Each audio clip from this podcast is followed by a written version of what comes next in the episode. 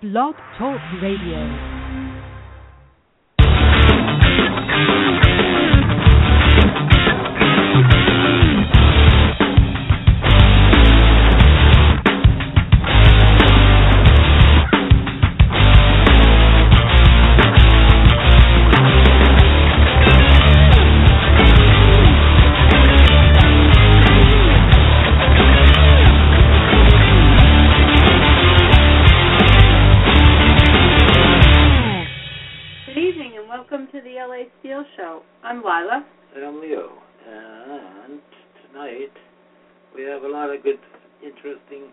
Fun news to read to you. Yes, we do. Yes, we do. And this is probably one of the sickest things I've seen in a long time.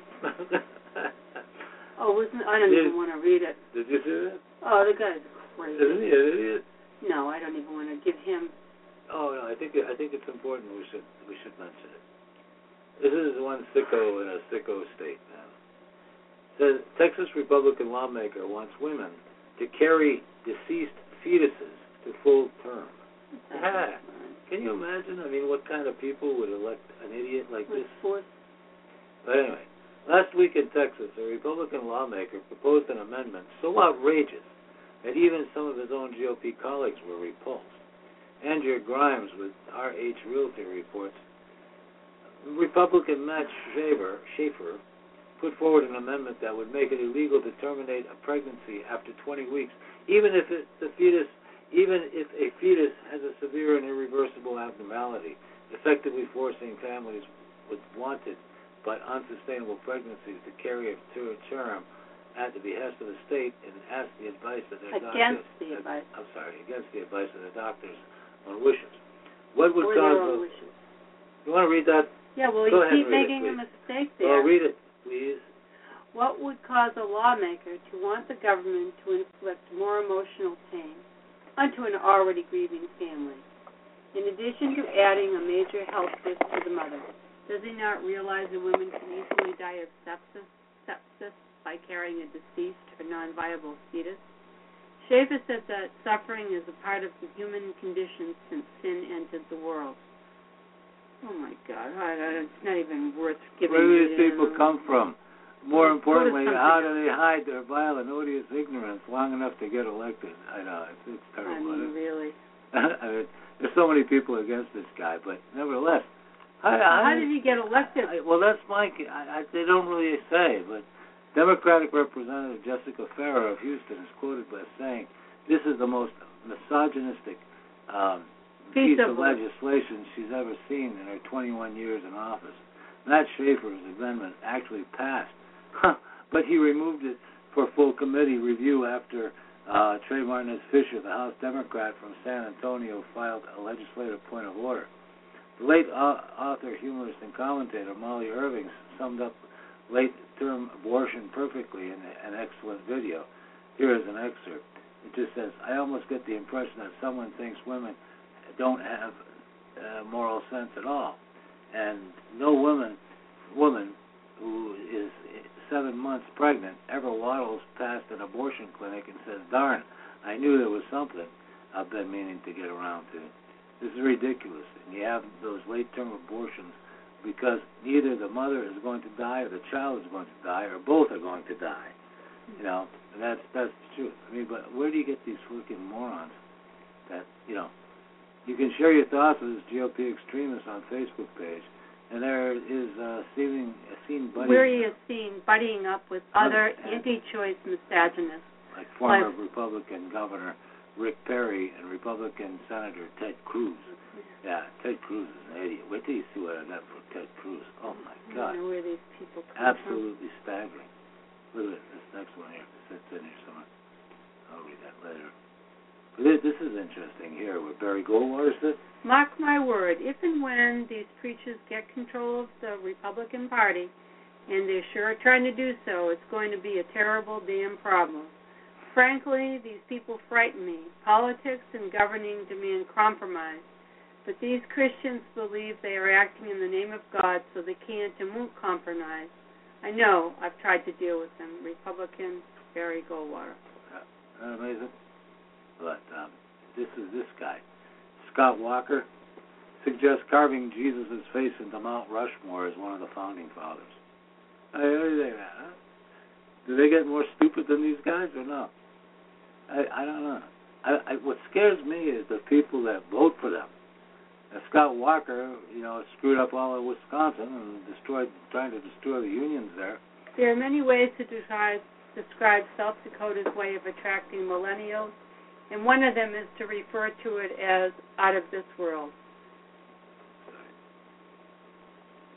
Namely, in an attempt to rebrand the state, South Dakota's government, with the help of a marketing firm, has launched a new ad campaign with a simple, Alabeth bizarre message moving here is better than going to moving to Mars.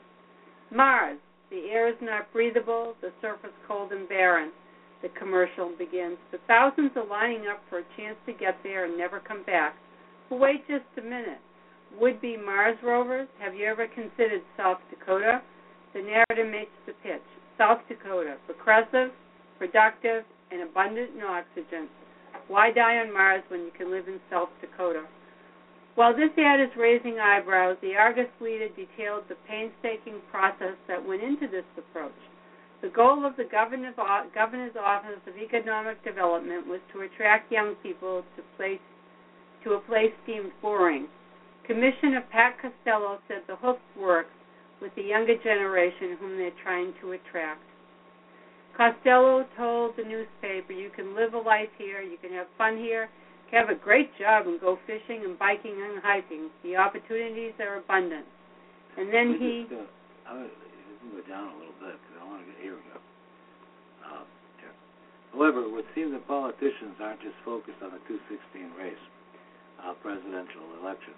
One of the most conservative Republicans out there at the moment, Scott Walker, governor of Wisconsin, apparently caught sight of the peculiar advertisement and expressed his support and personal view on the matter in an exclusive interview with Newslo. He says, I am well aware that people think I'm utterly conservative, but you know what? I don't have a problem with that. Not at all. Well, he doesn't. In fact, one of the most conservative and at the same time impressive architectural features in the world is in South Dakota, and the state's government does it justice by trying to attract more people. Mount Rushmore is a feature unlike any other I don't know, and it's synonymous with the state of Dakota uh, with South the Dakota. state of South Dakota. He continued, however, I do feel that Mount Rushmore can be improved and left to coming generations in a more glorious state than it was left for us by our predecessors. In addition to the founding fathers of this great nation, I think carving the face of Jesus Christ in, onto the rock would only amplify the significance that the great monument of all true Americans, since Jesus himself was also a founding father, I truly believe that it would help sway the misguided youth of our country into the right into their right and honorable path.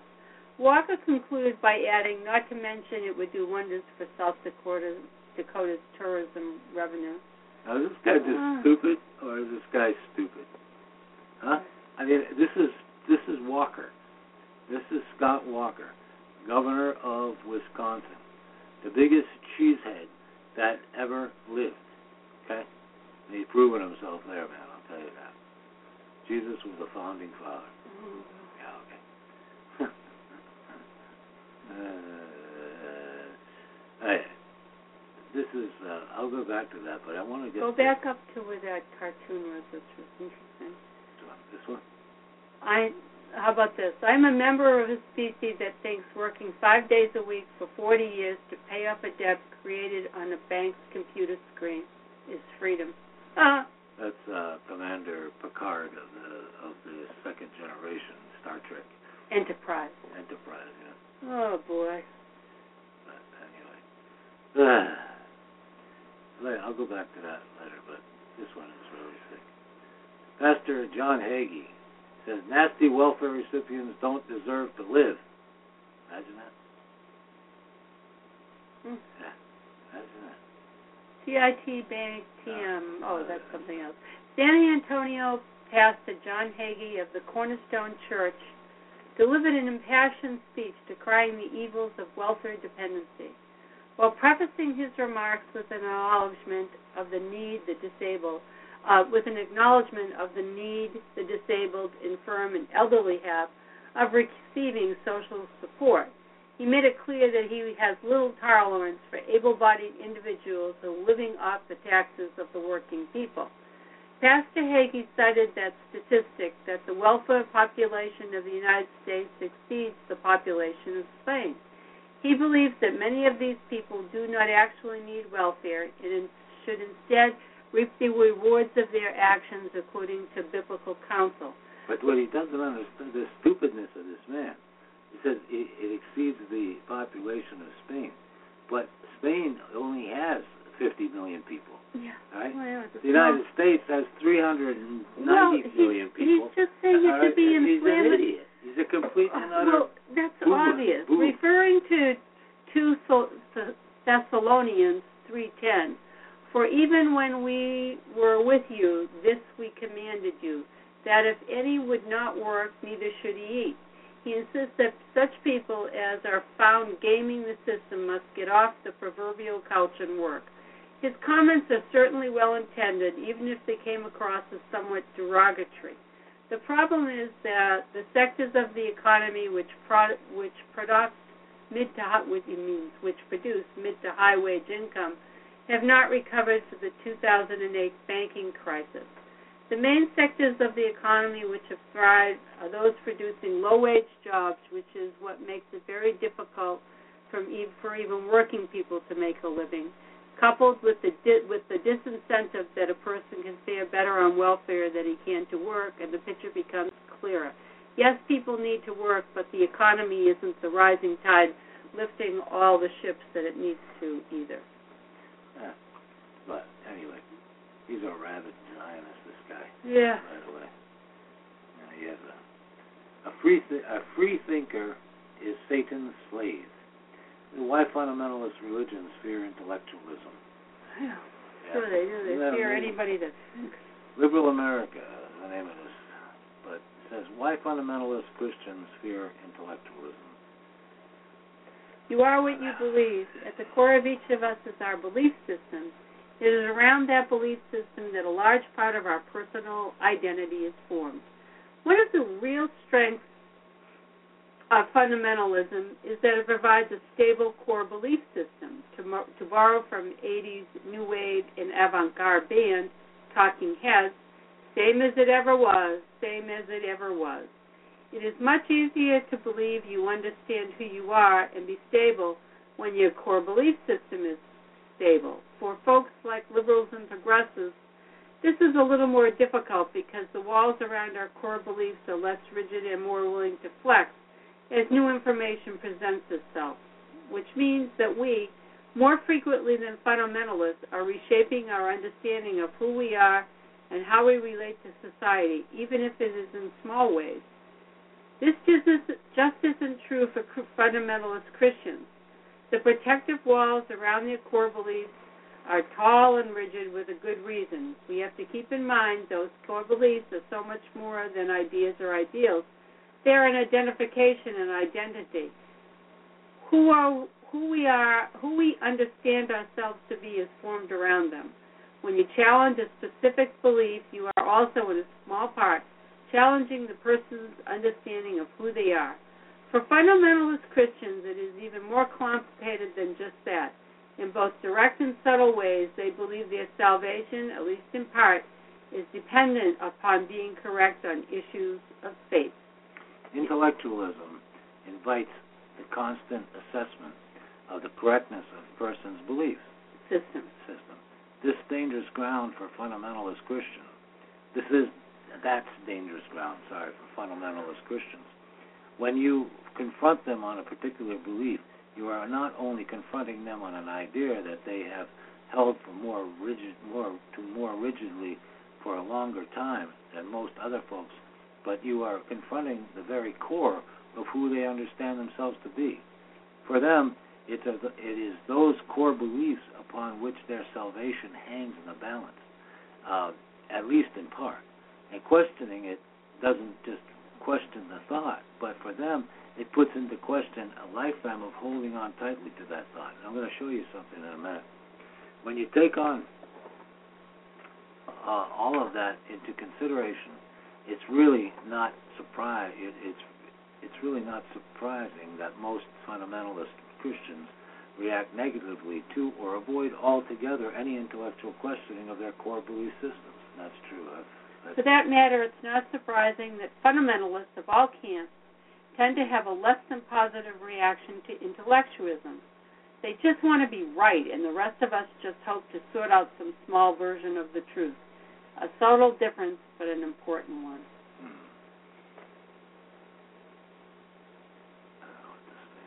Help create a market for progressive Christianity. Okay, uh, strange. But anyway, let me let me. This is something I want to read because this is something Ted Cruz. Oh yeah, Texas approved the textbooks with Moses as founding father. yeah, yeah, yeah. And and and uh, this this. what does it say about Carole King there? Oh, oh, I just wrote that. Is this what Carole King's song was about? Well, feeling the earth move under her feet? Well, promiscuous women cause earthquakes. I What? read Clark said, yeah, yeah, yeah, right. Yeah, yeah, There's another fundamental. yeah, yeah, this is really funny. Promiscuous women cause earthquakes, Iran Clark says. We're trying to negotiate with, this, with these groups. Women who dress provocatively and tempt people into promiscuity are to blame for earthquakes. A leading Iranian hardline Clark has apparently said. the prayer leader, uh, uh, don't ask me to pronounce his Kazim name, Sadihahi. Hajatul Islam, Islam, Hajatul Islam, Kazim Sajahi, Yeah. says women and girls who don't dress appropriately spread promiscuity in society. When promiscuity spreads, earthquakes increase, he says. he Okay. posted Monday on YouTube, apparently of him leading Friday's prayers in Tehran, I- I- Iran, last week. There is no way other than taking refuge in religion and adapting ourselves to Islamic behavior, he adds in the video.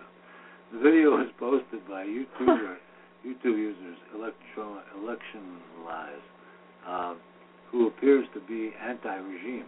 The account features wallpaper, Wallpaper. of a blindfolded woman apparently weeping blood in, and the slogan, "The Green Movement is alive." Green was the color of anti-regime protesters in last year's demonstration in several cities across Iran. The protesters were marching against the country's election results, which gave Mohammed Ahmed, um, Muhammad uh, Ahmadinejad a second term in office. Uh, Sadi, he's been very quiet lately. Yeah. Uh, Sadahi is a senior cleric who was appointed last year by Supreme Leader Ayatollah Khomeini as a substitute Friday prayer leader in Tehran, an extremely influential position.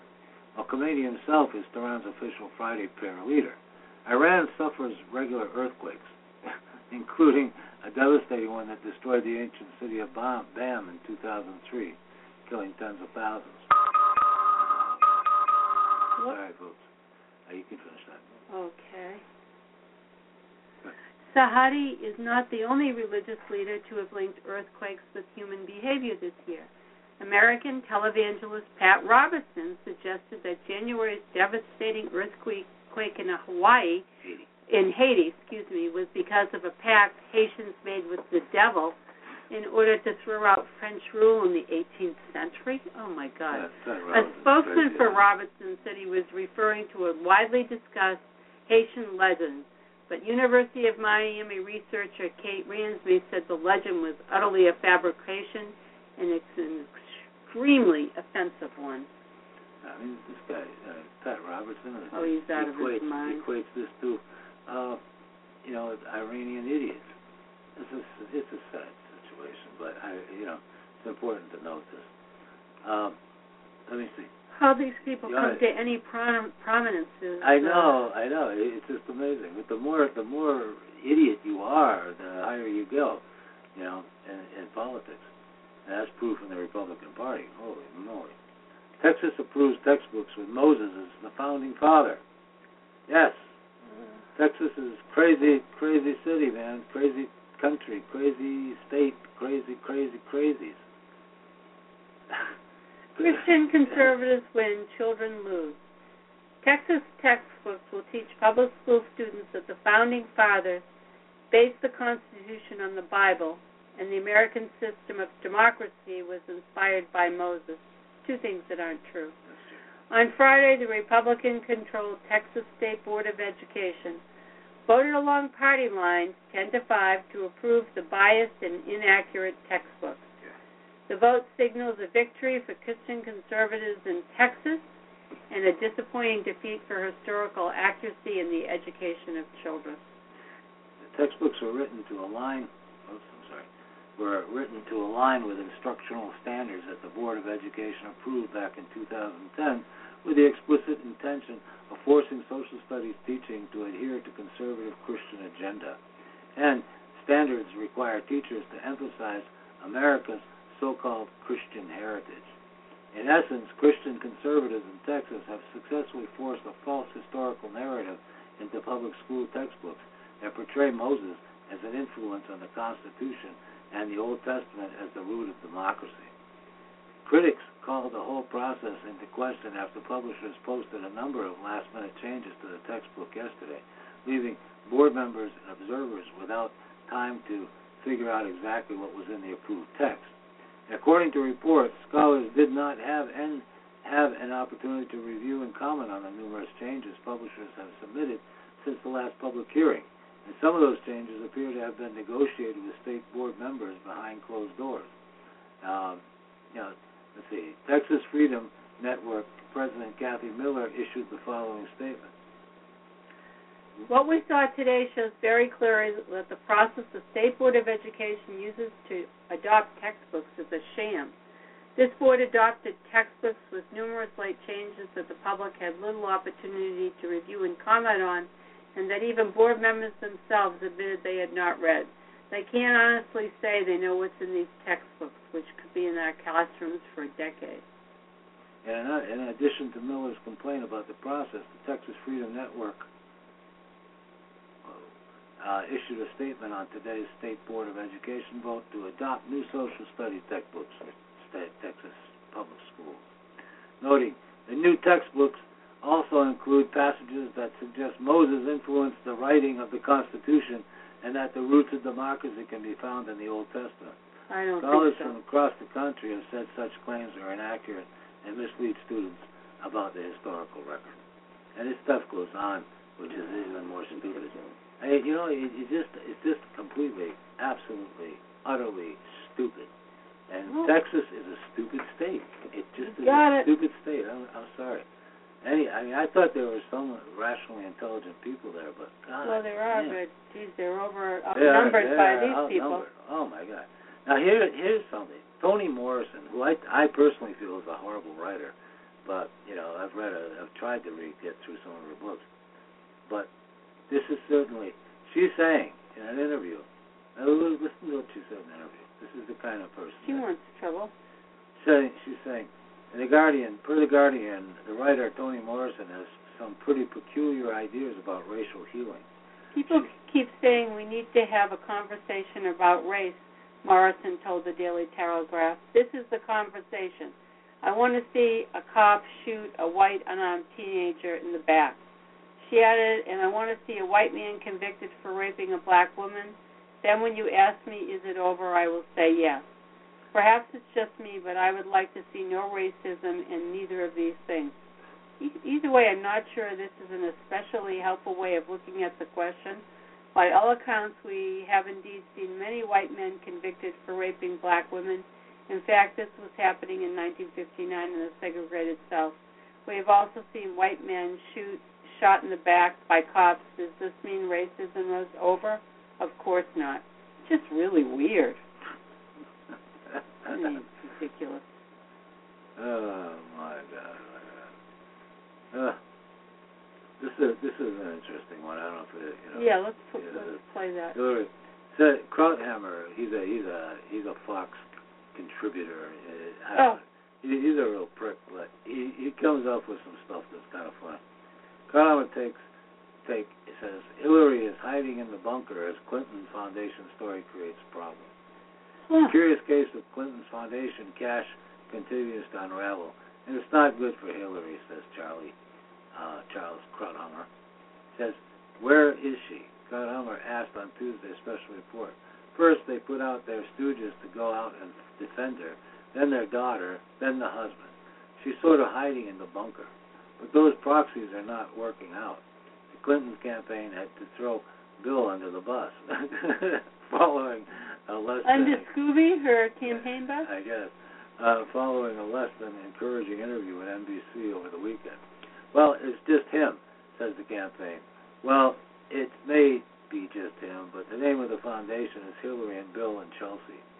uh, I I I think it's a, let, let, let, let me let, let you want to do this? It's only, Yeah. It's only about a couple of minutes. Well, you know, he's not. This is uh, sort of surprising and in a way disappointing. Bill used to be the champion dodger and weaver. Uh, he used to be the champion parser, and he could do it with a smile and convincingly. He's really off his form. I don't know if he just had a bad day or if he's in decline as a dodger and a weaver. But that was not a good performance, especially if the Hillary campaign has to throw him under the bus the next day and say, "Well, it's just him." Well, it may be just him, but the name of the, the foundation is Hillary and Bill and Chelsea. The other thing that strikes me is where is she? First, they put out their stooges to go out and defend them. Then their daughter, then the husband, and she's sort of hiding in the bunker. The one thing that impresses me, you mentioned how the no Democrats are coming out. The numbers in the Wall Street Journal poll are very telling. Democrats are hanging on to Hillary. Those numbers are stable. They are all in strong. Yeah, seventy seventy percent. They are all in either because they believe in her or they know they got no choice. This is it. This is the machine. They're going to go all the way. You don't want to be on the wrong side of them if they end up winning. So what's happening now is these effects, the drops in the polls, the higher negatives, the untrustworthiness is all from independents, obviously Republicans, but the swing voters that she would need in order to win. This is not good for her. Meantime, uh, What made me laugh was was what they what what he said about that that threw under the bus. But it, the worst part about it is, um, I don't believe the New York Times at all. I can't believe the New York Times. Nobody can believe them. That said that they that the poll is uh, seventy percent of, of Democrats are going with Hillary. I don't believe it. I don't believe that. I I don't believe that at all. It's too early to even make up your mind. People Yeah. would just say it's not even the there race was a even. there was a reason another independent poll, a a much more accurate one, that said Hillary had a 25% approval rating Yeah. amongst Democrats. hmm All right, where this guy comes off with a 70%, where the hell did he get? The New York Times. The New York Times is nothing but a big show of a Democratic mouthpiece. But anyway, here's something in terrible, terrible, terrible that I saw. You see this? Terrible. I, I, Smugglers. Yeah, there, there's a picture of, of what they're doing. Smugglers are putting birds in plastic bottles to get them through customs. Yeah. oh, I can't even read this. It's too too hurtful, Leo. I don't want to so? read it. Yes, like just mention it and move on. I don't want to read what's happened to these poor birds. That's terrible. Terrible. Really. Just please crack down on these people. It's How horrible. dangerous smugglers cram cockatoos into plastic bottles to get them through customs. Oh man. Oh, I can't even look at these poor birds. Oh God, it's terrible. Well, it's 24 Oh, please. critically endangered cockatoos arrested, rescued by police after being found stuffed in water bottles Oh. for illegal trade. Oh, How the hell they got them in there to begin with is beyond me. That's they probably uh, anesthetized them, folded them up, and threw squeezed them in. What a terrible! How could they do this thing to living things? Don't read it, Leo. It's Uh, it's okay. too much. It's too horrible. But It's just- it's horrible. I hope they really get those people and they really do something to them. Well, just to know Put that. them in a bottle. See how they feel. They just. I don't want to look at these pictures, Okay, Leo. don't It's look too at it. It horrible. the population is at a critical low due to deforestation poaching. A recent study suggested that there may be less than 7,000 um, uh, yellow cockatoos. Crested cockatoos. They're beautiful birds. More than 10,000 parrots, including lories and cockatoos, are caught from the wild in North uh, Halmahera, Indonesia, each year to supply the domestic and international illegal wildlife. And then people don't even keep them. They they abandon them Yeah. because Oh, they're it's horrible. too, birds are too difficult to have. For, please just And that. 40% of them die in, in the smuggling process. Okay, please just. I don't want to look at it. Okay, It's too okay. awful. Yeah, I just, is just, just, just eliminate it. I can't. I It's can't. amazing what people. I don't want to look at it. It's I understand. horrible. All right, you ready for this? Horrible. Okay, Barney Fife is alive and well in Kentucky, folks. That's true. Kentucky deputy actually accidentally shoots his own mom after uh, bringing a gun to the wedding. What did she stand up and say when, when they said for anybody who wants to speak, she spoke? And he shot her. He shot her. Is that yeah, what happened? It's kind of Oh, I think it is. A Western Kentucky sheriff's deputy was placed on paid leave, not paid leave, after accidentally shooting his mother during a wedding ceremony. Detective Corey Barney Lightly, yeah. a McCracken County Sheriff's deputy, bought a personal weapon over the weekend to the wedding at Bardwell Baptist Church in nearby Carlisle County. The weapon fell to the ground and fired, striking Golightly's mother as the deputy adjusted his jacket, investigators said. A witness who was playing piano during the service said she heard the shot as she left the sanctuary, but she did not immediately realize what it was because it was so loud. My initial reaction was, oh my goodness, could that possibly be a gun? said Janine King.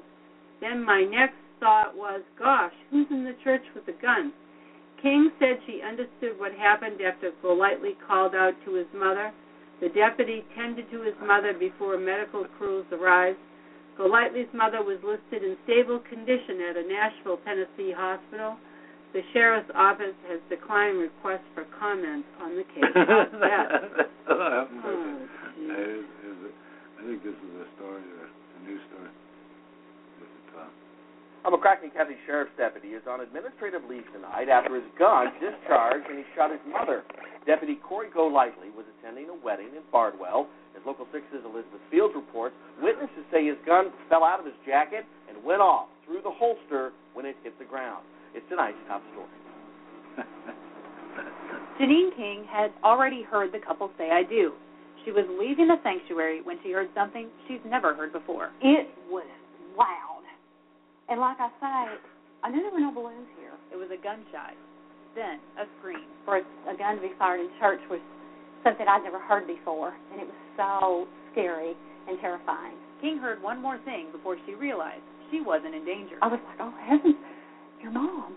King doesn't know the Golightly's personally, but says her heart broke for them. With her, and he was so calm. He just said to mom, breathe and be calm.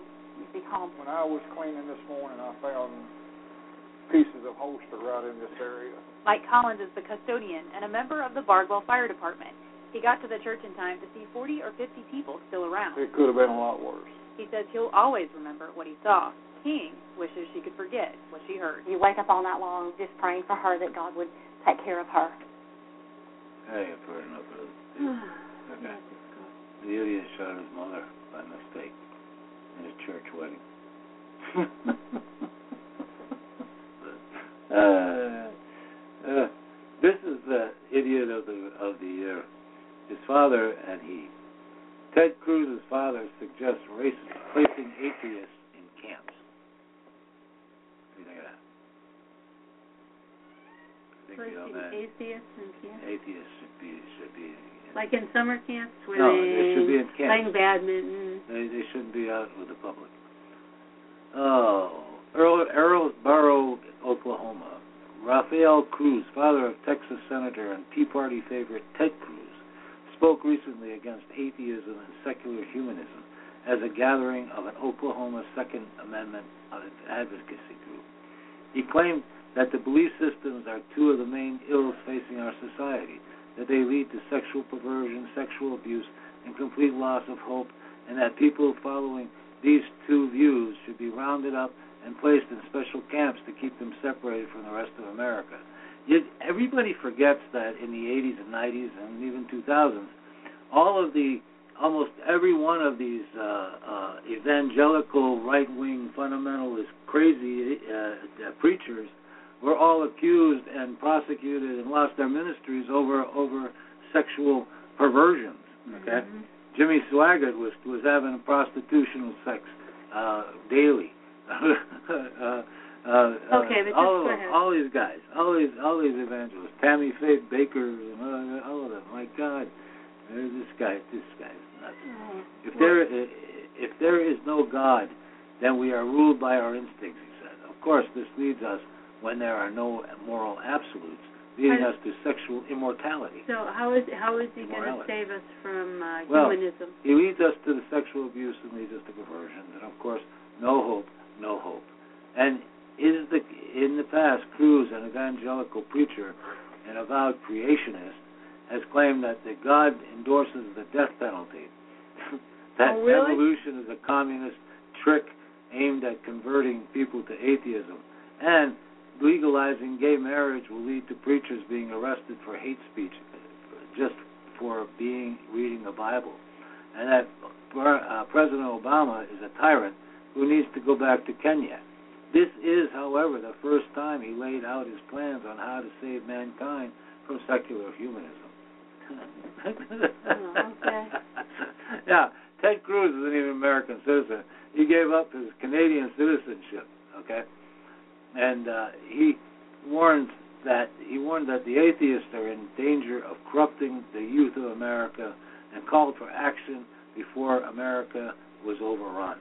His solution to that he termed the problem of the godless is the creation of a series of heathen zones, fenced-in camps located mostly in Northern California and Vermont. All right, this is what he wants to do. Mhm. It's a free country, he said.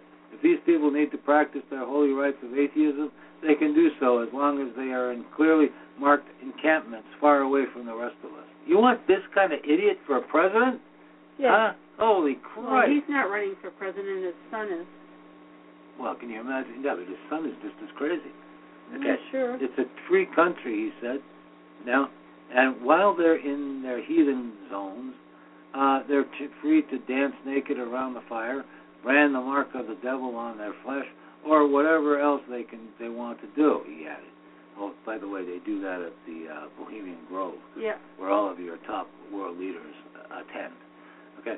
Of course, if they step one foot outside the electrified fence, uh, we shoot them between the eyes, two or three times just to be sure.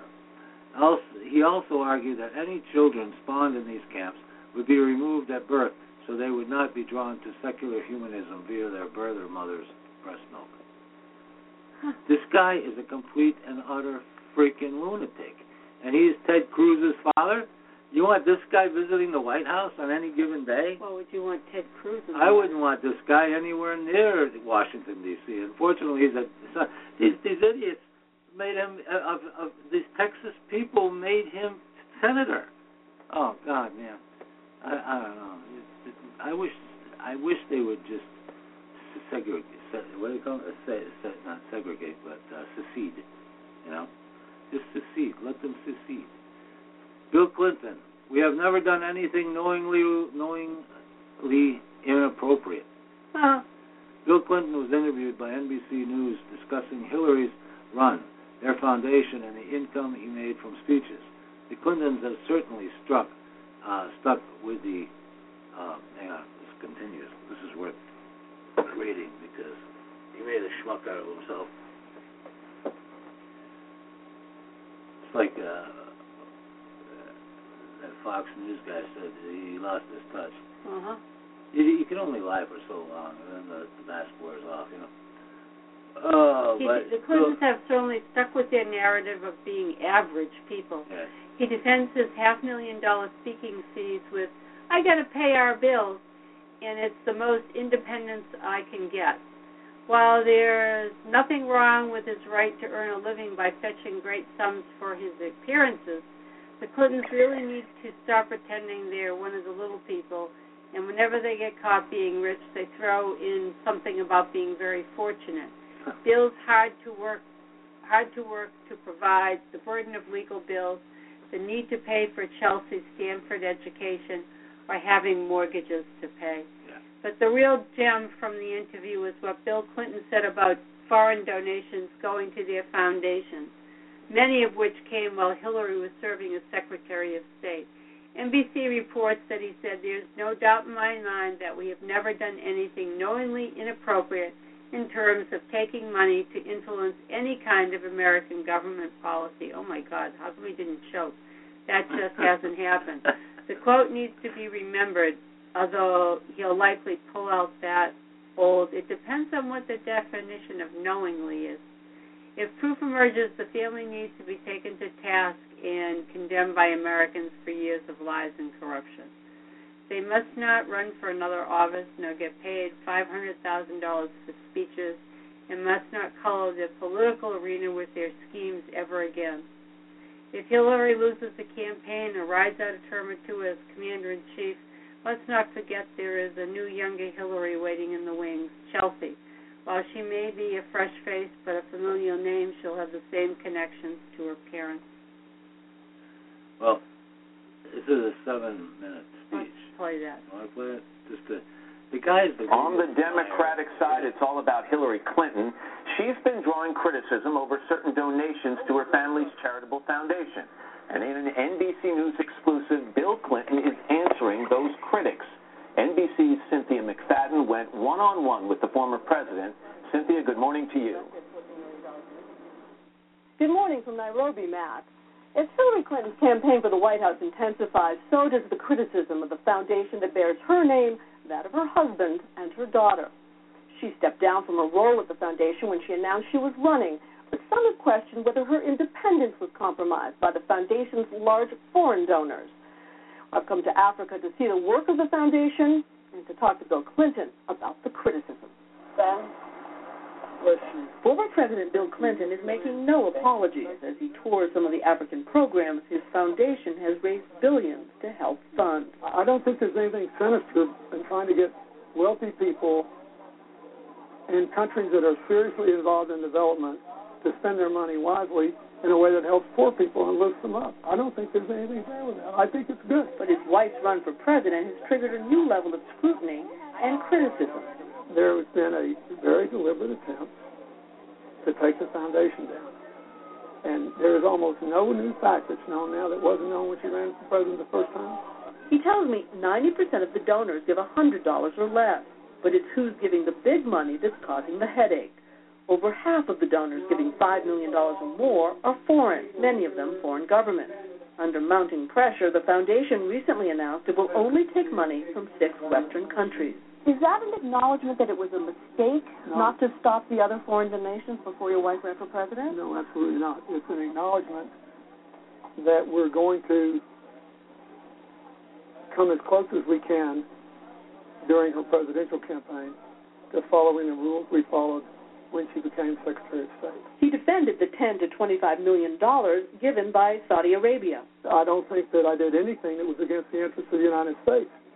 Do you understand, though, that the perception itself is a problem? No, You don't. no. And look, I don't want to get into the weeds here. I'm not responsible for anybody else's perception. I asked Hillary about this, and she said, you know, no one's ever tried to influence me by helping you.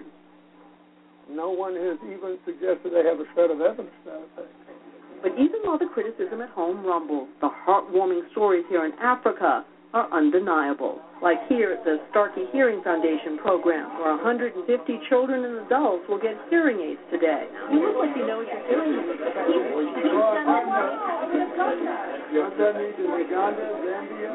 This little boy will hear for the first time. This year we raised over $100 billion worth of stuff. It's helped 430 million people in 180 countries. If he's troubled by the controversy swirling back at home, there is no indication of it here. I think we can do without this. Uh, this is more of a propaganda piece for his, Yeah. for his lousy wife and his lousy companies and his lousy global crap. He still looked like a schmuck. He still is a schmuck. You know, there's nothing you can do about it. Oh. Wow. Well, anyway, on the environmental, oh, Lord, this, this is another idiot. Ah, Oh man, there's so many idiots today. Reefer madness. GOP congressman warns pot is making our veterans psychotic. Yeah. Imagine that.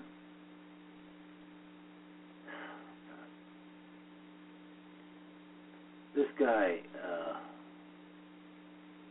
in a debate on the White House floor over the Department of Veteran Affairs policies on medical marijuana, Republican John Fleming uh, from Louisiana warned colleagues that allowing veterans to smoke pot could turn them psychotic or schizophrenic. As a practicing uh, physician and a veteran myself, Fleming stated during the April 29 legislative proceedings, the way we approach healthcare is not to just allow any healthcare provider to do whatever he or she wants to do at the time. That is simply not the way healthcare works. Well, according to Fleming, letting doctors and patients make their own decisions about marijuana could be dangerous, which is why the federal government needs to step in. He says smoking pot increases psychotic episodes by a factor of two to four times normal. That is not true, Fleming elaborates. The, con- the, the conversation to schizophrenia, conversion to schizophrenia, a permanent mental disorder, is enhanced by pot by a factor of two or double. Why in the world would we give a drug that is addictive? This guy knows nothing about pot. It's not addictive. That is prohibited under Schedule One, which is wrongly prohibited. What that is not accepted by any specific mental disease or disorder enhances psychosis and schizophrenia. Why are we going to give that to our veterans, especially those with PS, PTSD? That is absolutely insane. What he is saying is absolutely insane because so many veterans are oh god. You know medical marijuana is saving their lives. You know mhm yeah there's evidence of that all over the place and there's tons of evidence of that. Representative earl Blumenauer democrat of oregon concerned that va health providers are prohibited by law from completing forms brought by their parents seeking recommendations or opinions regarding veterans' participation in the state medical marijuana program, shot back at Fleming with his own pot policy assessment. A staunch cycling advocate, Blumenauer, was wearing his signature bike lapel pin at the time. He says medical marijuana is nowhere near as addictive as what is happening to our veterans right now uh, Blumenauer mm-hmm. reports. Veterans see, seen by agency doctors are dying from prescription drug overdoses, nearly oh, twice boy. the national average. Nobody dies from an overdose of marijuana. And uh, the VA uh, doctor and the VA doctors prescribe significantly more opiates, which are highly addictive to patients with, with post-traumatic stress and depression uh, than other veterans. Even though those people suffer those conditions are more at risk of overdose and suicide. Get your facts straight, he says. Blumenauer concludes that he, uh, Blumenauer, concludes his response to his Republican colleague in saying, if you want to be concerned, be concerned about the explosion of the addictive drugs that are being prescribed to people who we should be caring more, uh, for, giving more care. I yield back the balance of my time. Um, which Blumenauer takes down Fleming's Reefer Madness warning on the on the House. Uh, this is only two minutes long. Let, let, let's listen to this. Gentleman from Louisiana is recognized for one uh, minute. I think, my friend, uh, Chairman, uh, as a practicing physician, a veteran myself, uh, we the way we approach health care is not to just allow any health care provider to do whatever he or she wants to do at the time. That's simply not the way health care works. So let's look specifically at the problem PTSD, which is one of the worst problems that we're dealing with today among veterans. What have we found just in the last year? That smoking pot increases the psychotic episodes by a factor of two to four times normal. Uh, the, the conversion to schizophrenia, a permanent mental disorder, is enhanced by pot by a factor of two, double.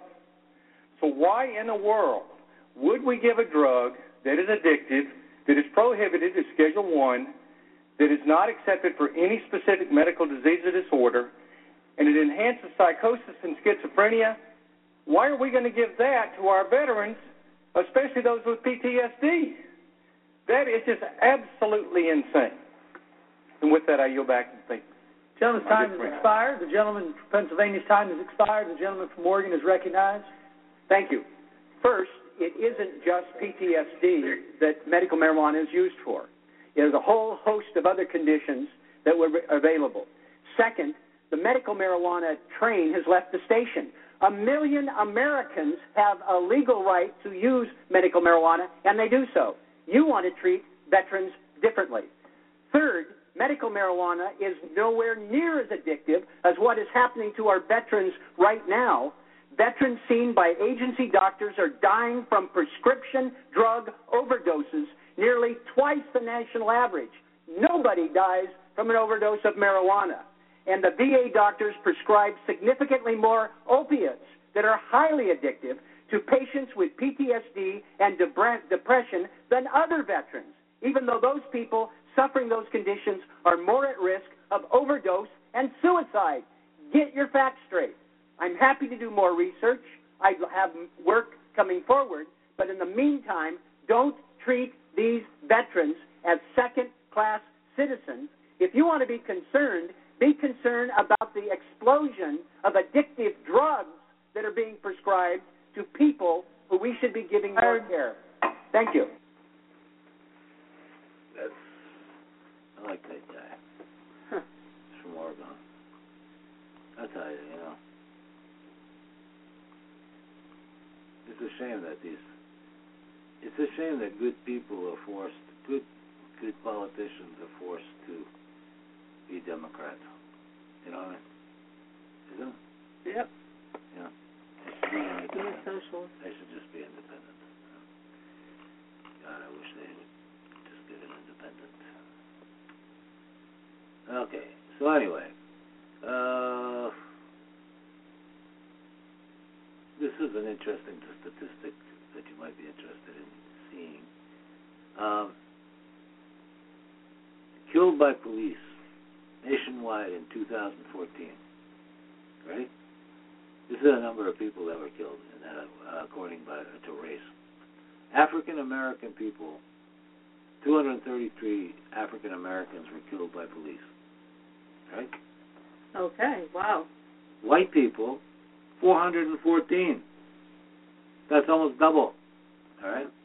The, the number of white people that were killed over black people. Hispanic people are only 138. Asians are only 15. Unreported race 350, 311.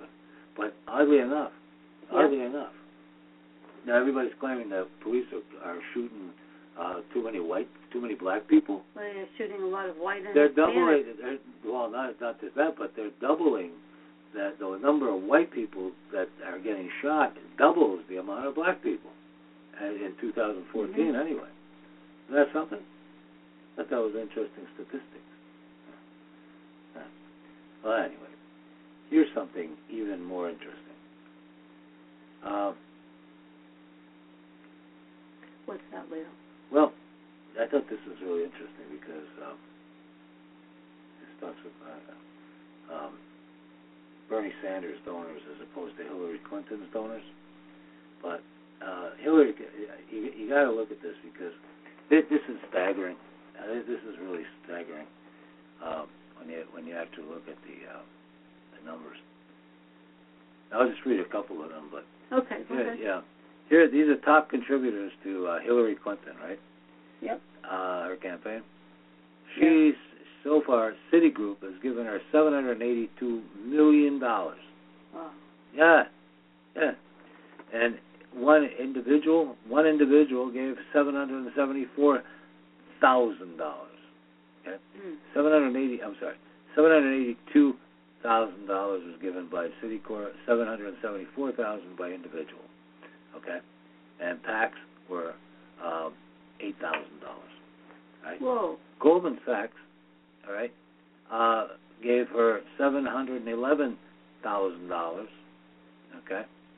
Goldman Sachs individual donations were seven thousand seven hundred thousand dollars as well. Imagine that. Anyway, uh, and the, the list is, is endless here with Time Warner and uh, the money is staggering. But here here is uh, Bernie Sanders top contributors. Machinist Union, Teamsters Union, ninety-five thousand. Teamsters, eighty-three thousand.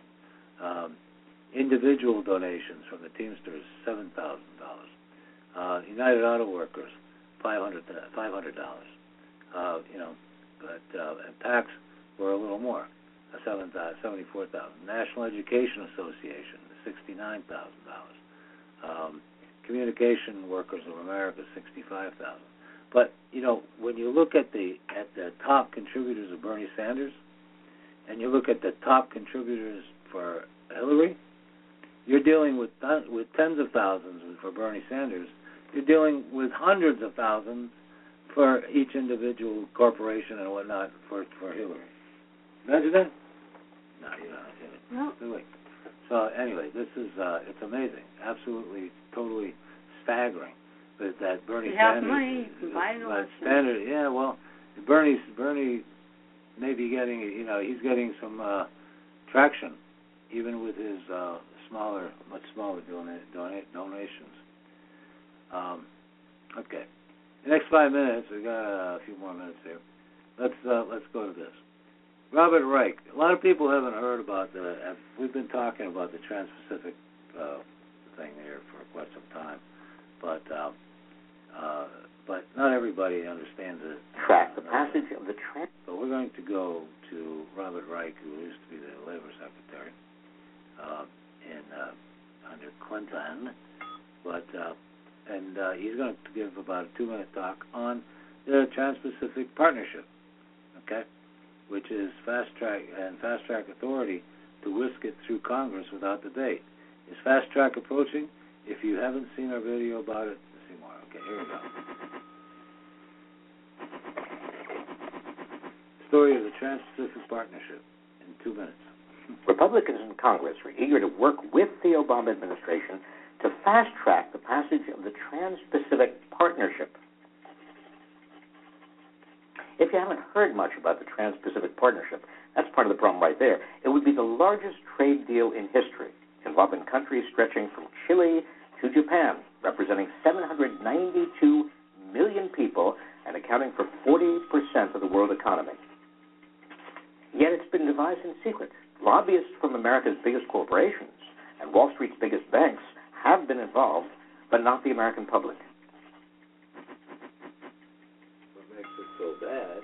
The pharmaceutical industry, for example, they get stronger patents, delaying cheaper generic versions of drugs.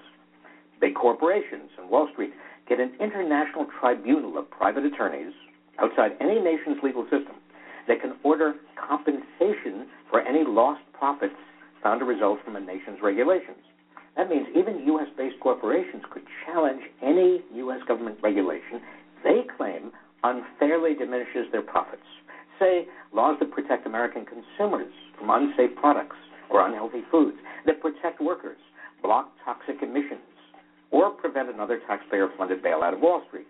The Obama administration says the trade deal will boost U.S. exports, but the deal will also allow American corporations to outsource even more jobs abroad.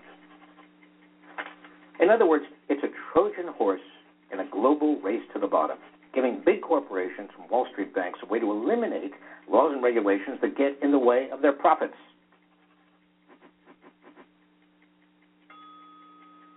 Right now, they're trying to get something called fast track authority. So this massive giveaway can pass without any public review or power to amend. So we have to say loud and clear no to fast track and no to the Trans Pacific Partnership. There you go, folks. Say no to fast track and no to the Trans Pacific Partnership. Yeah. Ah, well, anyway. Oh, by the way, something that nobody told you, but you know the guy, the man who filmed the Freddie Gray video about them taking, you know, Freddie Gray just because the guy in Baltimore got killed. Well, the guy who actually filmed it, he got arrested at gunpoint. That's right. Kevin Moore, the man who filmed Freddie Gray's brutal arrest, had himself been arrested following harassment and intimidation from Baltimore police. That's totally amazing, huh? But uh, and you got you know yeah you know what the independent the British independent uh, was the one that uh, that that actually had to bring this story forward. Mm-hmm. Right? Nobody talks about the the guy who made the film got arrested. Okay, Kevin Moore. Uh, Moore Moore was arrested at gunpoint uh, last night with two. Of, this was just this was documented on May first. Uh, Moore was uh, uh film. Yeah. the video of Gray's arrest and was shot shortly before the man suffered spinal injuries while in the police custody that led to his death. All right, our uh, I thought there was a little more on that, but Moore claims that despite having cooperated with two detectives in the Baltimore Police Department Office of Internal Oversight and given them the video, police posted his photo and told the public that he was wanted for questioning, uh, asking people to identify him. What is so important that you have to plaster my picture over the internet? I've already spoken, Moore said, suggesting that they post uh, they posted it simply to intimidate him. Yeah, imagine that, the son of a bitch. All right. So Moore was asleep at his home on the morning of April 12th when they uncle when his uncle yelled at him, "The police are tasing Freddie." He ran out into the street and uh, instantly started filming on his cell phone as Gray screamed for his life. One officer putting his knee on his neck and the other uh, bent his legs backward. They had him folded up like he was a crab or a piece of or, or, origami. Uh, he was all bent up, uh, Moore said. At the time of the writing, uh, it seemed Moore uh, has been released, but his colleagues, Chad Jackson and Tony White, have not, with Copwatch, asking for help uh, from lawyers. Uh, this is pretty sad. This is pretty sad. So anyway, that's the end of our show tonight. I want to thank everybody who joined us, and uh, please tell your friends and your enemies about us. And uh, we uh, we thanks thank you for joining us. Good night. Good night, everybody.